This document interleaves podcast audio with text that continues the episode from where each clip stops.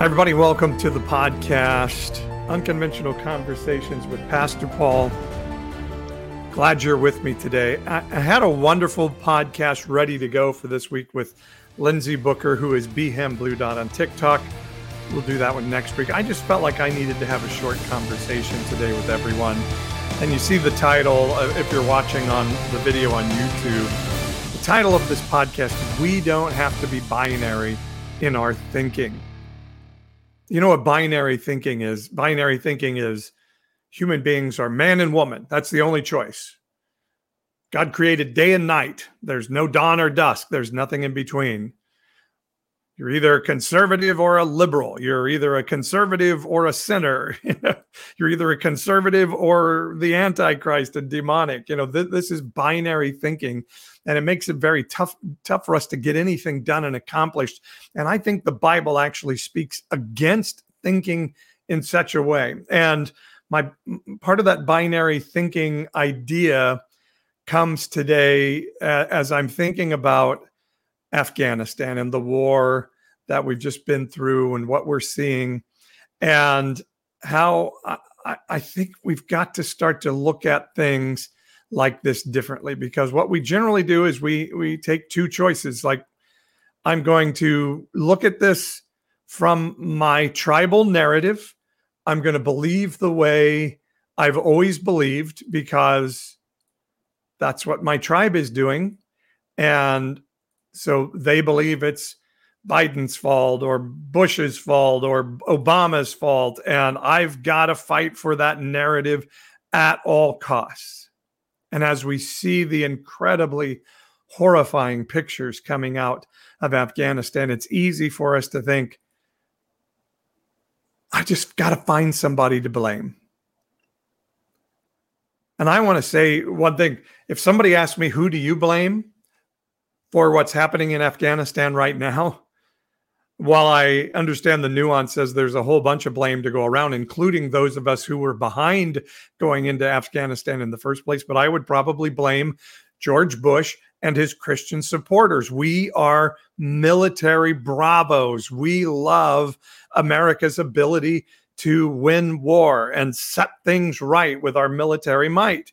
And let's be honest, our American history is based around we are the greatest country in the world because of the wars we've won. We we beat those Brits in the American Revolution. We took America, the continent, by defeating the indigenous peoples here. God must bless us because we won the Civil War with the North.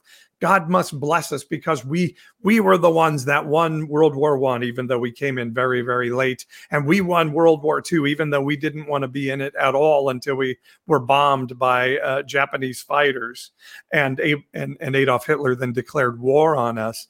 We believe our ability to win war and set the, the, the, world right with our military might. I even had a pastor friend tell me just recently it's the American military that holds back evil in the world, as if God is not able to hold back evil in the world in our belief system. Uh, when I see the stats on the war in Afghanistan, it's staggering. There was a story in I think it was in Forbes magazine and and the numbers were staggering. That over the 20 years of war by the way my son will be 18 here in a, a very short period of time and there's never been a day in his life when we've not been at war. And so uh, a group called uh, the watson institute of brown university released a cost of war study, and the numbers are staggering that America has spent, I think it's $2.26 trillion on war in Afghanistan. That's something like $50,000 per day for every person that lives in Afghanistan. $2.26 trillion versus 1.7 trillion, I believe, of total college debt in all of the United States. 71,000 Afghan and Pakistani civilians died as a result of the war. Some 2,400 Americans died in Afghanistan. Afghanistan, excuse me. The United States military in 2017 relaxed its rules for engagement for airstrikes in Afghanistan, which resulted in massive increase in civilian casualties the CIA has armed and funded Afghan militia groups who have been implicated in grave human rights abuses and killings of, of civilians. We went into Afghanistan to go after Al Qaeda. Do we understand that Al Qaeda was trained and armed by the United States because we loved that they were fighting against our enemy, the Soviet Union, for 10 years? We mocked the Soviets for being in war there for all those years, and we went into war there double that amount of time. Maybe God doesn't bless our military might all the time. Maybe there's a risk that we're being drained of our resources by war, not just money, but time and pride. And our children who have been at war for 20 years, fighting a war for the rest of us who sat at home, and the war cost us nothing. Because, by the way, all of those monies you're hearing about have just been borrowed. We didn't cut any budgets to fight that war. We didn't make any American at home pay a price in any way for these wars in Afghanistan and Iraq to continue. And so now I hear people fighting this fight of, well, it's Biden's fault. Well, no, Trump started it. Well, Obama was the one that did the surge. Well, Bush uh, went in and did it and honestly, I believe we went into war in Afghanistan and Iraq because our buildings fell on 9 11 and because Saudi Arabia probably had something to do with it. And we can't do anything about them because they're such important allies and they make sure that the gas price stays low at our pumps. That we then had to find somebody else with dark skin to go attack. And we certainly looked around and said, oh, there are Al Qaeda groups in Afghanistan. We can justify that. Then we made up stuff to justify the war in Iraq. And we've created horrible carnage in those two events. And in talking with my friends on Evangelicalish the other night, and some people who were commenting on there, the comment came forth of like, well, we had to do something after 9 11. If we didn't attack someone, we would just be telling the rest of the world, you get to attack the United States, and they do nothing in return. And I ask, is that wisdom? Because because one of the things if if that's our stance we had to fight somebody for 9-11 if that's our belief system we need to be honest about this fact. That's not biblical or it's certainly not new testament biblical. It's certainly not anything that jesus ever espoused in his teaching when he said things like turn the other cheek if somebody takes your cloak, give them your tunic. If forced to go a mile, go two. So let's not bullshit anybody with this being a biblical stance that we had to find some revenge against somebody to protect ourselves for the future. We could maybe argue Old Testament theology, but then I would say, well, there's a whole bunch of Old Testament theology that you're ignoring then in that place not the least of which is the story of Jonah. I think here's the problem. We think the United States is the keeper of all that is good and the holder one holding back evil with our military might and we miss because of that blindness to that mindset we miss what the bible is saying about beating our swords into plowshares so that peace can come to the world well, we have to have military to hold back evil. Have we ever thought about or tried any other way in the history of the world? Has the military power of the world ever said, we're going to lay down our swords because we think peace is more powerful than war? We think serving and dying for somebody changes the world more than killing people does. And every July 4th and Veterans Day and Memorial Day, we celebrate war in our churches in this Christian nation. And I'm not saying we shouldn't celebrate our love for our country or our love for our soldiers and our veterans who paid so much. I'm saying we've got to quit worshiping war as our protection when the Bible says God is supposed to be our protection. They hit us. Let's hit them. That's not what Jesus said at all. That is 180 degrees, the opposite of what Jesus said. The absolute opposite. When James and John, Jesus' best friends, said, That Samaritan village, those people that aren't our race, our religion, our nationality, they rejected you, Jesus. We are so zealous for you, Jesus, and for the gospel. We're going to call down fire from heaven to blow up that village of Samaritans. And Jesus said, Stop it. And he rebuked them. Sorry, I feel like I'm preaching here today, but I'm so passionate about this. And we're so sure that we have to stay in the mindset that we've been in, that I think we're missing the story of heaven and the opportunity of the moment. And Jesus said, Stop it, you guys. You are of a mindset that's not of heaven right now. And you need to be aware of it and you need to come out of it. And I think he would say the same thing to the American church today. Stop it, guys. Your mindset, this right wing mindset that worships the things we worship low taxes, low gas prices, um, military budgets is not of the mind of heaven. You cannot read the New Testament and hear Jesus say, if you live by the sword, you will die by it. And say this is true. And I hear people say, well, he did say, take, take your sword with you when you go out. Yeah, that's one time he said that. And he was talking about a provision and a tradition, but he wasn't talking about get ready to go kill people when Paul or, or, Saul of Tarsus was killing people zealously for what he believed the Bible was telling him to do, Jesus in the story met him on the road to Damascus and he says, Why are you persecuting me? When, when, when we go out and are killing people, Jesus is trying to say to us, You are killing people that matter to me and my image and my spirit are on them. Why doesn't that matter to you? Now, here's the nuance.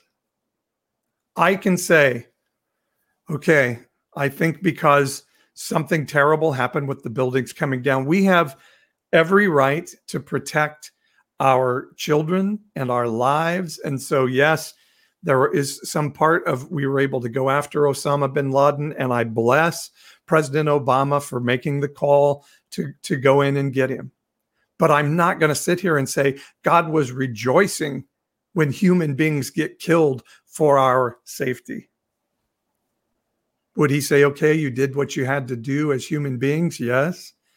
But am I going out in the street and rejoicing over the death of another human being and chanting USA in the street? No, I think that's not a mindset that comes from heaven. Whatever happened to our idea of WWJD? What would Jesus do? Would Jesus celebrate American military might and war? I don't believe so. I believe he would say, Stop it. You don't know the mindset. You don't know the spirit you're of right now.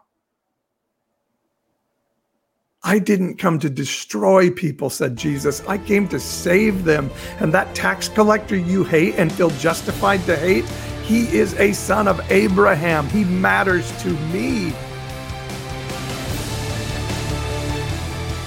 Why can't we think that's important?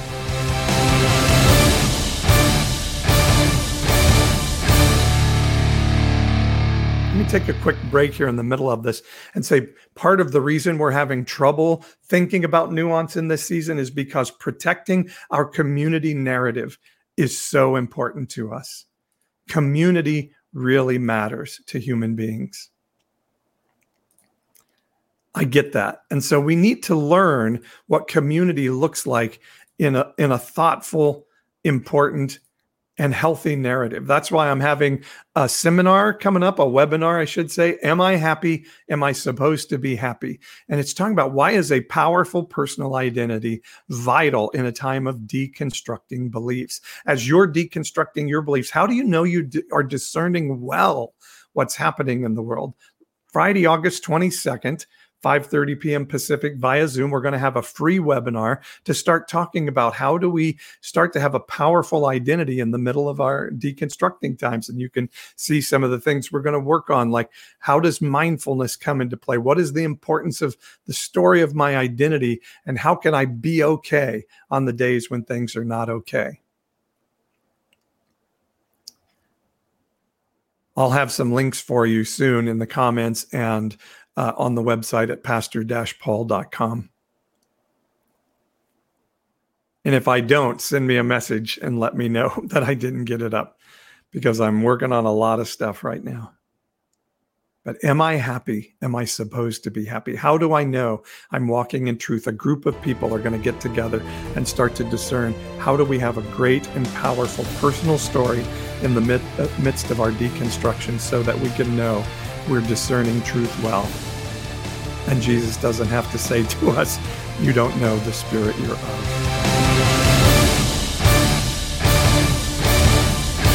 So, back to my talk on this lack of nuance and as we're arguing and and even as, as i said on on evangelicalish the other night as as my good friend Jeremy, who's brilliant, and and I understood what he was saying, but he was like, "Hey, this is not the time to talk about this right now. Now is the time just to be empathetic for what's happening to the Afghan people and the and the pain of children over there." And and I agree. I agree to some extent.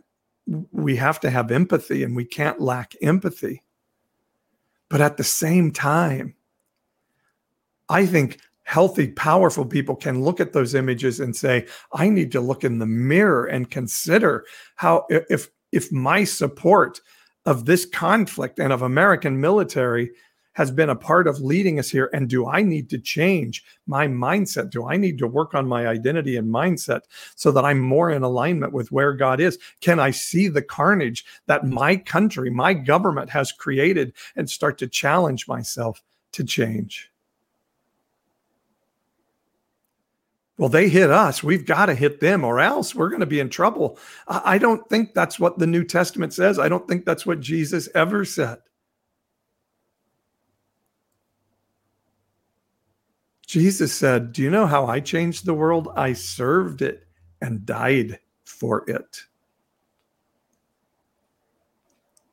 What if we, as followers of that rabbi, from the first century named Jesus of Nazareth and said, I'll be willing to lay down my might to see shalom come into the world. And I'll stop being in the mindset that our ability to defeat people in war is what keeps the world safe because we haven't done a very good job of it. And part of the problem of that is we begin to believe this Old Testament thinking. And again, you can you can believe Old Testament theology, but then I'm going to demand you follow all of it. You don't get to pick and choose the part of the Old Testament you follow. So if you say, well, well, God asked people to commit genocide in the Old Testament, so he must be okay with it, then there's a whole bunch of other things in the Old Testament. I'm going to say, well, why God said this apparently in the Old Testament, why aren't you following that? Either the old covenant was fulfilled by Jesus or it was not. And if it was fulfilled, then we can't go back and say, well, genocide was okay then, so it must be okay now. Racism and going to war against people that are of a different race was okay then, so it must be okay now. And by the way, let me tell you an Old Testament story to finish this all up.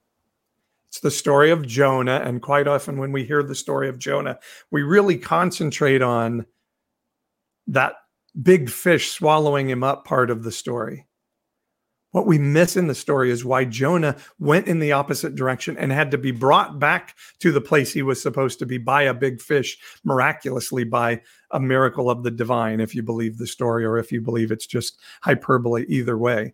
Why did Jonah have to be brought back? Why did he not want to go and preach to Nineveh? Because it says in Jonah chapter 3 and 4, Jonah knew God was going to have mercy on the Ninevites, and Jonah passionately hated them. They were those people that he didn't think deserved God's mercy and favor. And so he didn't want to go because he knew God was going to have mercy on them and not destroy them. And Jonah wanted them destroyed. Think of yourself in the story of Jonah as Jonah. And he says this in Jonah chapter 4. Jonah says, God, kill me. I don't want to live in a world where you have mercy on the Ninevites. I don't want to live in a world where you have mercy on people that I hate. Is there any chance the Christians of America could relate? I don't want you, God, to have mercy on those people. They did this to us. And God said to Jonah, Do you do well to feel this way?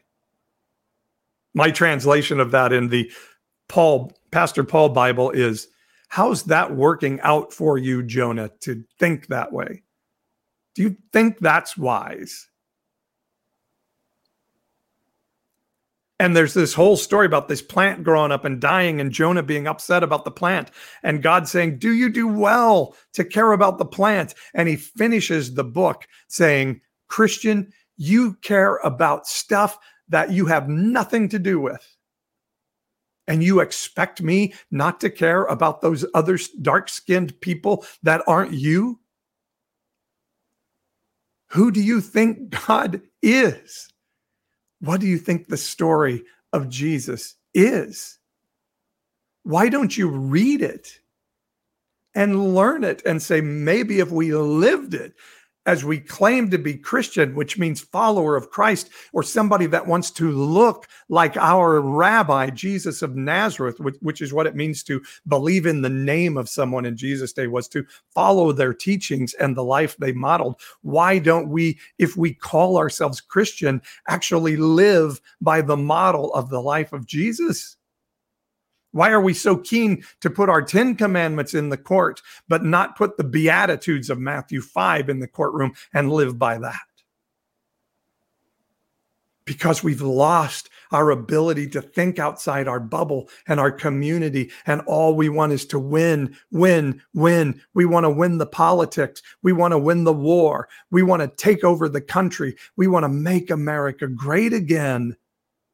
And I think Jesus is saying, stop it.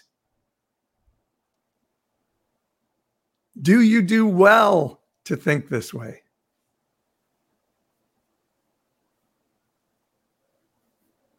I'm going to finish with a TikTok video.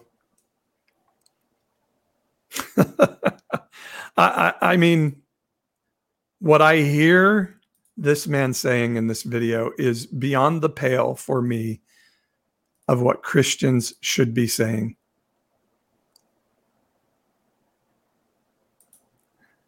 Guys, we have lost it.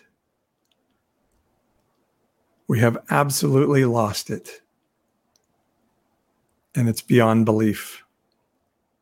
So let me share this now with you guys as we finish up this podcast. This is a, a, a YouTube short that I recently put together deny the existence of Jesus Christ as the irrefutable one and only God, you're an idiot. Sadly, this is the face of American Christianity today.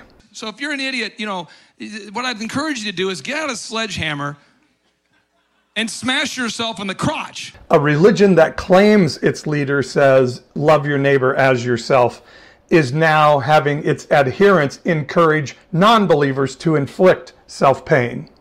If somebody's kneeling during the national anthem, they're probably an idiot.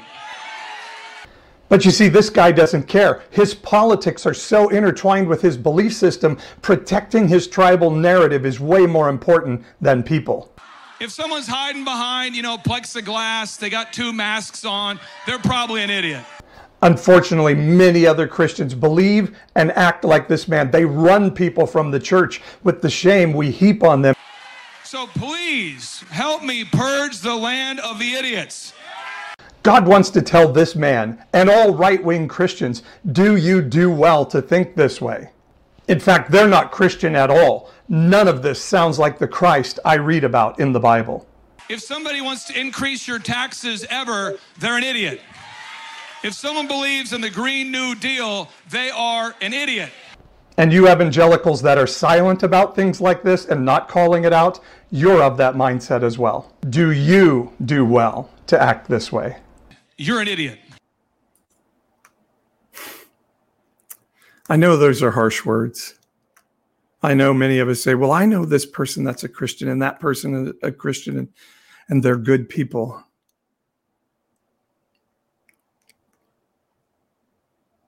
We got to do the work, guys, of saying, God, where are you in all of this?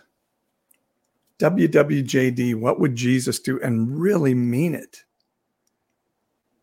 Because what that man said in that video, and, and for those of you who are listening on audio, that was a speaker at, a, at an America's Faith conference or some, some name like that. A Christian leader saying, if you don't believe in Jesus, you're an idiot and totally ignoring the teachings of Jesus.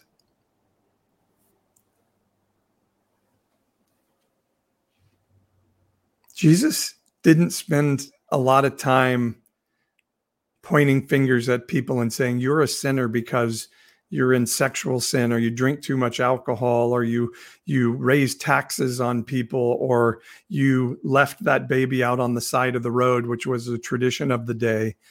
He did very little activity that makes me think he would be a right wing Christian were he on earth today. He spoke to people like this guy and said, You're putting a religious bondage on people, and that makes you a cup that's dirty on the inside, but clean on the outside.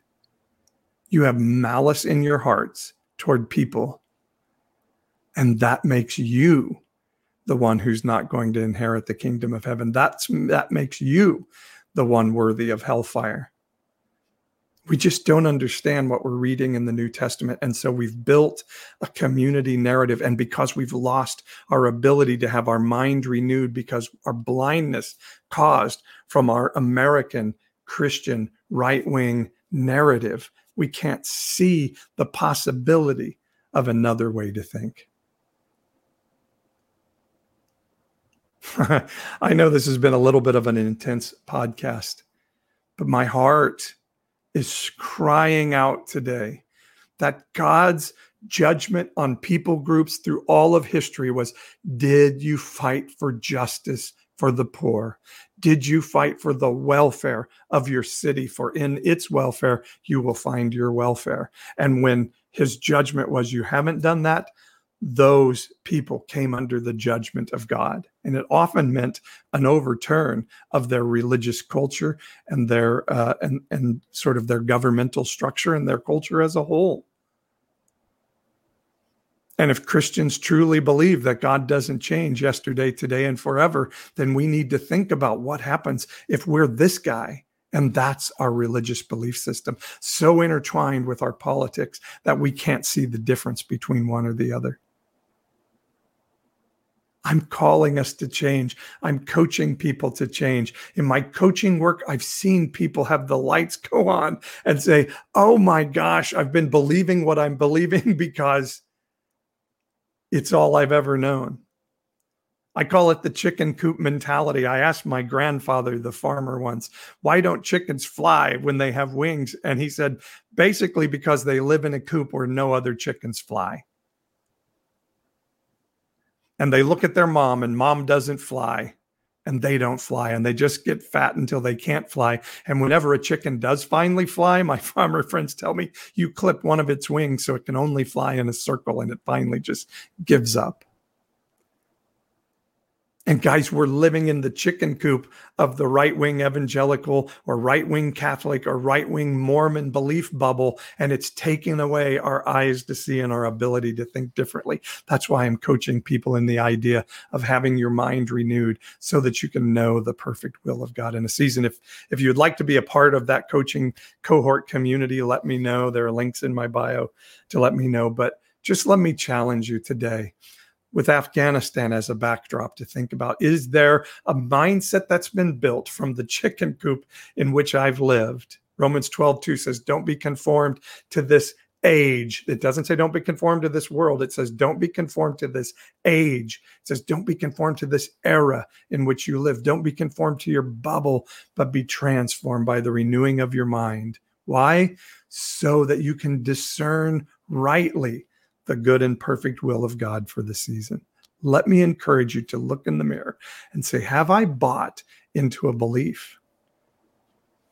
that I need to unravel in this season and get together with a community of people who are unraveling it at the same time so that I don't get off on some weird tangent somewhere. Thank you for letting me share this today. I set aside uh, the podcast that I had planned because I just felt that was important to offer. I hope you love it. Share it with somebody else. Let me know your comments. What do you think? WWJD, would Jesus love the military might of America and agree that it's us that are keeping evil back in the world? It's your turn. Go think about it. I love you. We'll talk to you soon. Bye bye.